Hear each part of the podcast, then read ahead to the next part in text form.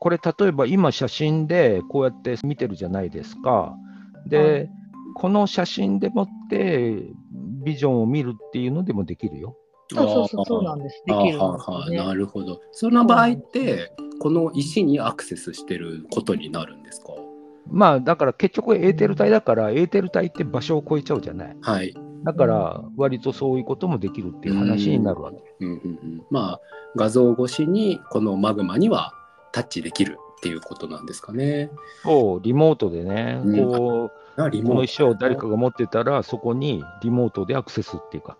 そっか。でもじゃあ SNS 投稿してる石なんていうのは結構相乗りされちゃうのかな。まあ写真をねドヤ顔で出してたらね、やっぱりそれは誰かがそれを使ってたりする可能性はあるよな。まあありますよね。売ってるところで言ったらね、商品の写真を出すとこもあると思うから、試食し放題みたいな感じですね。お試ししてでもそれでやっぱりね、あ、これ自分と相性いいなみたいな風に決めてるんでしょうからね。なるほどなるほど。形で言うとハッシーがだからそのピラミッド型と、平面2個持ってます。あとゴツゴツ。ハッシーもなんか増えてます。そうよ。いや増えてないです。もともとあったみたいで、こう記憶から消されてるっていうか、意識が向いてなくて、あ、これもあったなみたいなのがどんどん出てきちゃうんでね。すごい、やっぱり石は増えていくもんなんですね。ああ、いやすごい増えていきます。それで一回こうリセットされたりするんですよ。人に欲しい人にあげたりとかして。厳選されたものだけ手元に残して、そしてまた興味が向くとそれがこう増えていくみたいな感じになりますよね。もう先生もハッシーも状況一緒じゃないですか。一回減らしたのにまた増えていくわけですね。でもね、昔水晶をね持ってた時って本当に部屋に置いてた水晶をなんか遠方でちょっと思い出しちゃうんですよ。そしたら思い出した瞬間にその水晶独特のなんていうかな、こうエネルギーっていうか波動っていうか、それがもう急激にこう押し寄せてきたから、要するに距離なくても遠くからでもアクセスできるんだよね、あれ。もう一回自分がコネクションしちゃったらあんまり関係ないですもんね、そこに物があるかどうかっていうのは。そのリモートっていう状態で言うと、自分のエーテル体が、まあ、距離が関係ないアクセスが可能で、水晶とか黒曜石の側っていうのは、H96 をまとってて、だからその、自分のエーテル体がその、自宅に置いてある水晶とアクセスできてるっていうのは、その H96 に触ってる状態ってこと。H96 のところで結局まあリンクっていうか、Bluetooth みたいにペアリングしてしまうと割とそのままエーテル体は要するに空間時間飛び越える性質があるから、そのままつながるんじゃない？ペアリングまさにの表現がちょっと面白い。そうですね。なるほど。そっか、だからやっぱり手に入れた黒曜石水晶とはペアリング作業をしておくとリモートになるな。なるほど。私ね、石預かったりしてました、昔。石同士は、その、情報をダウンロードしているから、それを、うちの子にもダウンロードお願いします、みたいな感じで、預かって、そして、石部屋が私あるんですけど、石だけが石部屋。そこに泊まらせておくんですよ、1泊2日。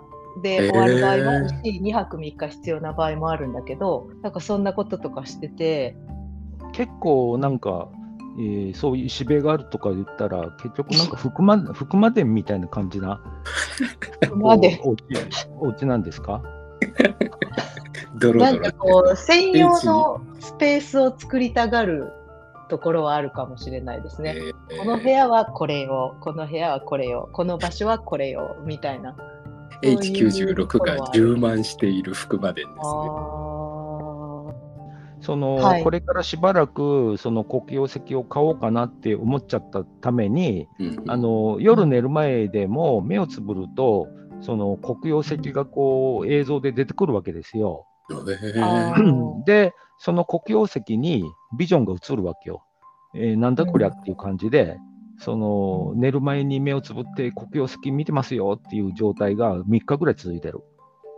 ビジョンとしての黒曜石にビジョンが載ってるわけですか。そうそう。ああ、それはもうクイーンズ・ギャンビットの世界ですかね。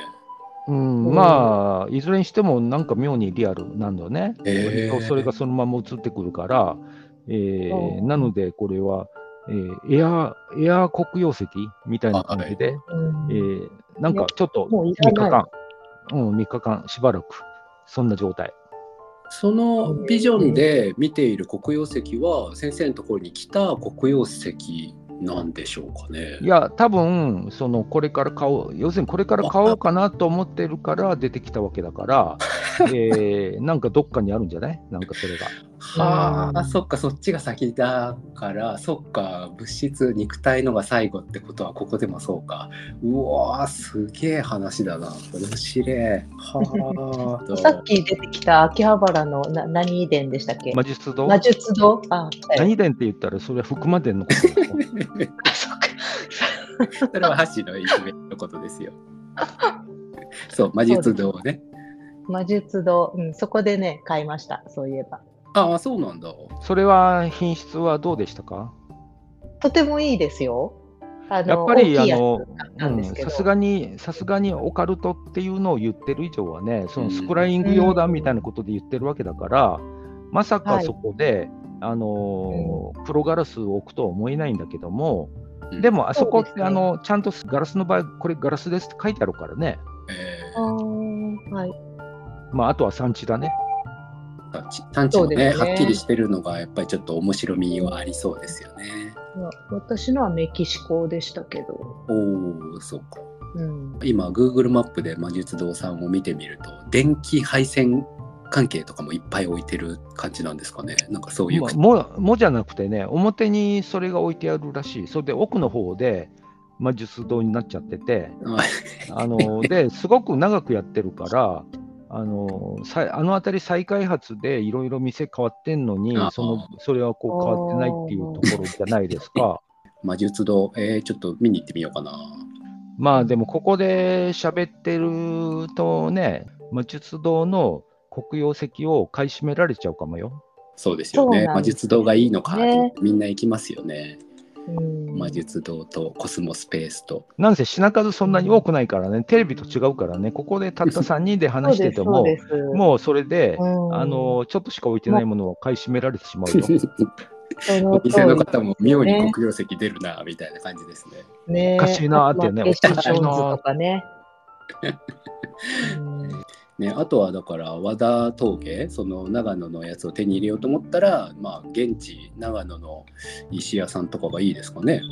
でも和田峠って特徴的なのが、そのグレーのラインが入っているっていうのが和田峠のサインだから、ビジョン読みにそれが適してるかどうかっていうのは何とも言えなくて、で、その斑点とか線が入ってない部分を見つけようって思うと、ちょっとサイズ感としては小さくなっていくかもしれないですよね。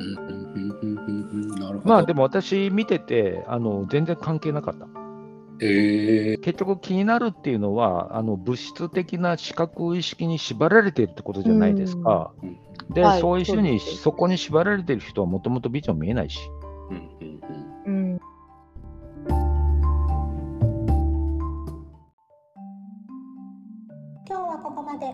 7つのボディ、7つのコスモスはアカシックレコードと瞑想の株式会社アシウスの提供でお送りしました。